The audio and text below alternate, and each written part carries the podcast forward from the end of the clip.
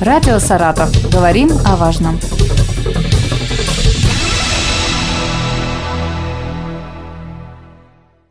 Здравствуйте, у микрофона Юлия Маслова. Сегодня со мной в студии Сергей Игоревич Курносов, заведующий инсультным отделением в областной клинической больнице и регионального сосудистого центра. Здравствуйте. Добрый день, Юлия. В преддверии Всемирного дня борьбы с инсультом, который будет в этом году 29 октября, поговорим о том, что такое инсульт и как его предупредить. Сергей Игоревич, расскажите вообще, что такое инсульт? Мне кажется, все знают это слово, оно каждому э, в какой-то степени знакомо, но что это за процесс в организме, а, как э, он возникает и какие последствия он может принести?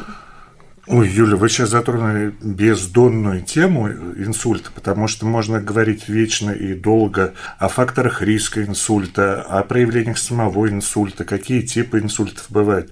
Но важно отметить вот именно важность и социальную проблему инсультов для населения. Во-первых, это инвалидизация, летальность высокая при инсультах. Действительно большая проблема. Важно именно то, что доносить э, среди населения о первых признаках инсульта. Это вот в первую очередь, с чего мы начинаем, потому что и в России уже по опыту и за границей, среди школ, там, среди студентов и в прессе приводят первые признаки инсульта, чтобы люди могли как можно раньше обратиться с первыми симптомами инсульта, потому что очень важно попасть в первые 3 часа, 4 часа при инсульте, потому что сейчас и в Саратовской области, и в Саратове в каждом инсультном отделении есть препараты, способные растворить тромб при определенном типе инсульта. Но эти препараты действуют в первые 4 часа. И поэтому после введения препарата возможно полностью растворение тромба и полностью восстановление пациента, и он дальше выписывается полностью здоров. Поэтому важно, чтобы люди сразу же обращались. Есть так называемые первые три основных признака инсульта. Это попросить улыбнуться, попросить что-то сказать и поднять руки. Да? Вот при наличии хотя бы двух из трех этих признаков как можно скорее вызывать скорую, каких-то специфических действий особо не надо, да, как там при, допустим, при приступе эпилепсии или еще при чем-то. Важно дождаться скорой помощи, сказать, какие признаки у пациента, и отдать его в медицинское учреждение. Как э, можно за заметить э, сразу же у человека, вот, то есть на что обратить внимание? Потому что, наверное, э, не сразу же все он не может не улыбаться, не говорить. Не, или... обычно это, если что перебиваю, угу. обычно это сразу как бы сочетание нескольких признаков, угу. потому что угу. у нас каждый участок мозга отвечает за речь, за движение в руке, но если страдает рука, чаще страдает нога, опять же, пропадает чувствительность, то есть э, эти признаки, они достаточно одновременно, быстро развиваются, и не один какой-то симптом, а вот именно как бы набор симптомов. Давайте поговорим о факторах угу. риска, кто больше подвержен, вернее, какая возрастная категория больше подвержена. Хотя вот молодые люди, наверное, сейчас тоже в этой группе ну, не знаю, Юля, вот, э, скажем так, наоборот, мне кажется, сейчас молодежь больше стала заботиться о своем здоровье, по крайней мере, меньше стали действительно употреблять там э, алкогольные напитки, меньше курить, но ну, я по, по своему сыну, по крайней мере, сужу его окружению, да. По поводу факторов риска. Есть так называемые, которые мы можем повлиять, факторы риска, и на которые не можем. Скажем, э, возраст, пол, это факторы риска, которые мы не можем повлиять. А вредные привычки, ожирение, там, давление повышенное, сахарный диабет – это те коррелируемые факторы риска, на которые мы можем и должны влиять. Да? Инсульт как таковой – это все-таки болячка, которая проявляется именно за счет осложнений каких-то других заболеваний, в частности артериальной гипертензии, сахарного э, диабета, нарушения сердечного ритма. И э, когда уже происходит декомпенсация вот этих, допустим, на фоне гипертонического криза, подъем давления до 200, угу. да, происходит спазм сосуда, приводит к инсульту.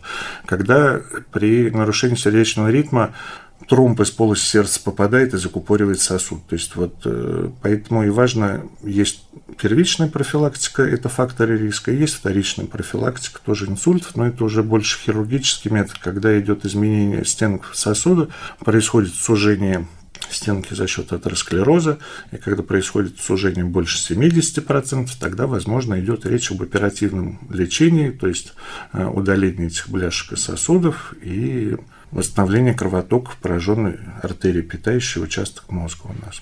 А кто больше подвержен, мужчина или женщина, и в каком возрасте? Ну, скажем так, возраст все-таки это больше к 50 и старше.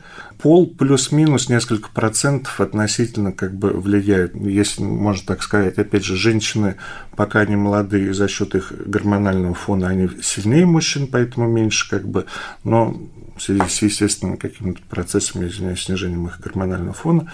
Потом у них присоединяется артериальная гипертензия, нарушение там, углеводного обмена, и они уже как бы именно в гормональном плане становятся слабее мужчин, поэтому к ним больше присоединяется вот этих болячек и в том числе инсультов. А вот э, если поговорить вернуться, да, к молодым людям.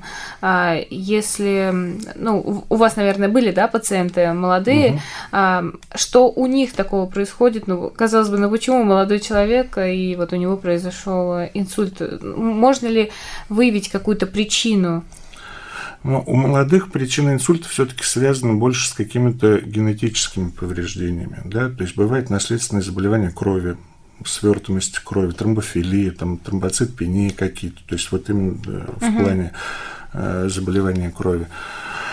Или же бывает, к сожалению, так называемая аневризма сосудов головного мозга, да, это аномалия, когда идет расширение стенки увеличенное, э, которая чаще всего себя никак не проявляет. И только когда уже рвется эта аневризма, когда уже пациент поступает с тяжелым угу. кровоизлиянием, с гематомой в голове, в очень тяжелом состоянии, тогда уже как бы при дообследовании выявляется аневризма, но это уже как бы больше нейрохирургический аспект, именно вот в плане молодых, то, что инсульт. Угу. Ну, наверное, спорная тема, но после коронавируса есть ли риск э, того, что вот может э, произойти инсульт?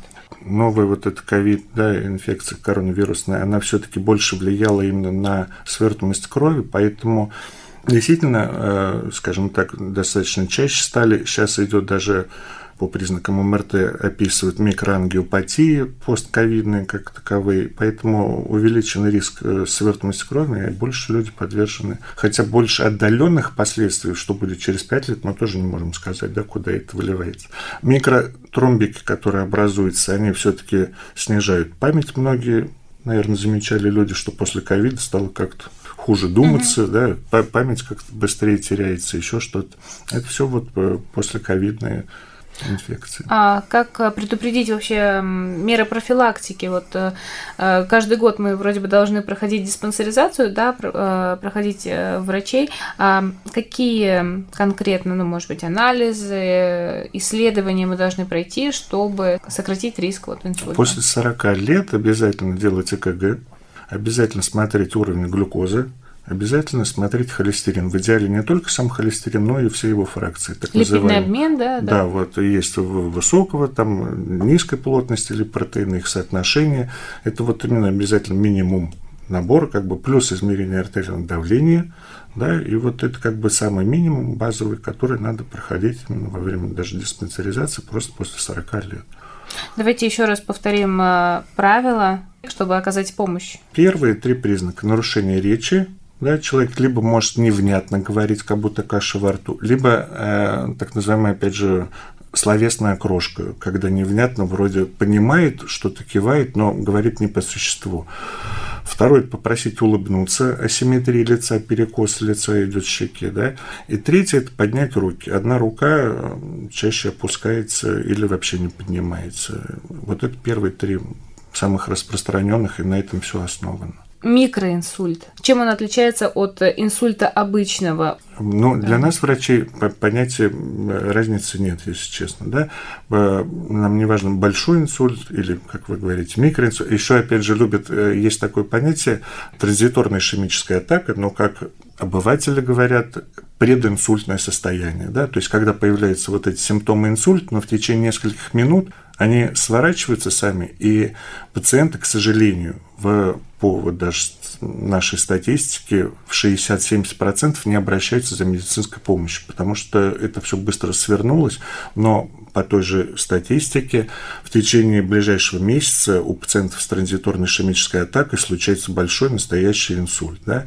Микроинсульт – это, ну, если так вот на обывательском уровне, вам сказать, просто уровень объема поражения мозга. Да? Там пол сантиметра, 5 сантиметров, но э, иногда те же там пол сантиметра затрагивают очень важный участок мозга, да, или пациент перестает разговаривать, понимать обращенную речь. А бывает э, человек с 5-сантиметровым инсультом, но где-то в глубине, в белом веществе мозга, и клинически практически никак не проявляется. Но механизмы идут одни и те же. Лечение важно как и микроинсульт, так и большого. Подобрать э, терапию для профилактики повторного инсульта. Да? Весь мир идет опять же к чему? Что когда к нам уже поступает пациент, мы помимо лечения инсульта выявляем те причины, к которым привели инсульт. Да, опять же, повышенное давление, повышенный холестерин, нарушение ритма. И к выписке мы стараемся уже пациента выписывать с компенсированным, с нормализованным артериальным давлением на уровне 130 да, миллиметров ртутного столба, с нормальным уровнем глюкозы крови, со средней частотой там, при нарушении сердечного ритма. Подобрать препараты, есть специальные препараты для пациентов, у которых мерцательная аритмия для разжижения крови, чтобы уменьшить риск образования тромбов при мерцательной аритмии. То есть здесь каждый пациент для нас индивидуален, и каждому важен именно э, профилактика угу. повторных инсультов. Да, и в том числе, опять же, при сужении сосудов осматриваются сосудистыми хирургами, решается вопрос о необходимости хирургической профилактики инсультов. Ну, я извиняюсь, тоже хочется похвастаться немножко в рамках то, что еще уже с прошлого года еще и Федеральное Министерство здравоохранения, и наш Минздрав выделили дополнительно квоты в рамках тромбоэкстракции. Это когда э, расширяется немножко окно еще на несколько часов, и по проводнику через ногу или через руку подводится проводник к тромбу в голове, и механически оттуда достается микронасосом или просто, ну, вот как бы механически убирается. И такой же эффект, как от растворения тромбов. И буквально на глазах, когда поступает пациент к тебе, у него не работает ни рука, ни нога, не разговаривает, он на операционном столе или после введения тромболитика тут же начинает возвращаться и речь, и движение. Вот ради таких моментов каждый раз как бы получаешь новый заряд бодрости. Получается, квот больше сделали, да? Их и в принципе выделили квоты. Ага. И вот сейчас опять уже составляется план на следующий год. Благодаря нашему Министерству здравоохранения объем квот тоже увеличивается. Сколько примерно таких э, пациентов может быть за, за месяц? То есть, ну, хватит ли этих квот? Хватает, всех, потому да? что, опять же, да, эта э, методика именно уникальна для нашего регионального сосудистого центра, потому что на нашей базе есть и рентген-хирургия, да, и нейрохирургия, поэтому, грубо говоря, вот э, наша больница заточена под это, и мы уже, опять же, проводили собрание со станцией скорой медицинской помощи, то есть скорая помощь отзванивается, у них есть наши телефоны, и мы с ними 24 на 7 на связи. То есть, если есть кандидат на такую помощь, они нам звонят, обговариваем критерии, какие, какая симптоматика, время начала заболевания подходит или нет. И таких пациентов, то есть даже саратовских хоть мы областная больница, нам тоже привозят именно под эту процедуру. То есть алгоритм у вас уже мы, заточен? Да, работаем, потому что нашему вот отделению этой инсультной программе уже больше 10 лет. Постепенно, естественно, с каждым годом какие-то опыты, нюансы с предыдущими годами приходит, поэтому мы какие-то моменты уже корректируем. Какие рекомендации вы даете при выписке пациентам вот после инсульта? Как отмечалось раньше, Юля, да, мы стараемся выписывать пациентов с полностью скорректированной, с гипотензивной терапией, с препаратами с подобранным там от давления, от аритмии, но, к сожалению, даже, опять же, по нашему опыту очень хочется обратить внимание, что процентов 20-25 пациентов перестают просто принимать наши таблетки. Весь наш труд на смарку, да, и у пациентов повторно развиваются инсульты, они повторно поступают, и каждый последующий инсульт э, все тяжелее, вплоть до летальных исходов. Поэтому очень важно выполнять рекомендации э, медицинских э, сотрудников, врачей, фельдшеров, которые работают ради вашего здоровья. Напомню, сегодня со мной в студии был Сергей Игоревич Курносов, заведующий инсультным отделением в областной клинической больнице регионального сосудистого центра. Радио «Саратов». Говорим о важном.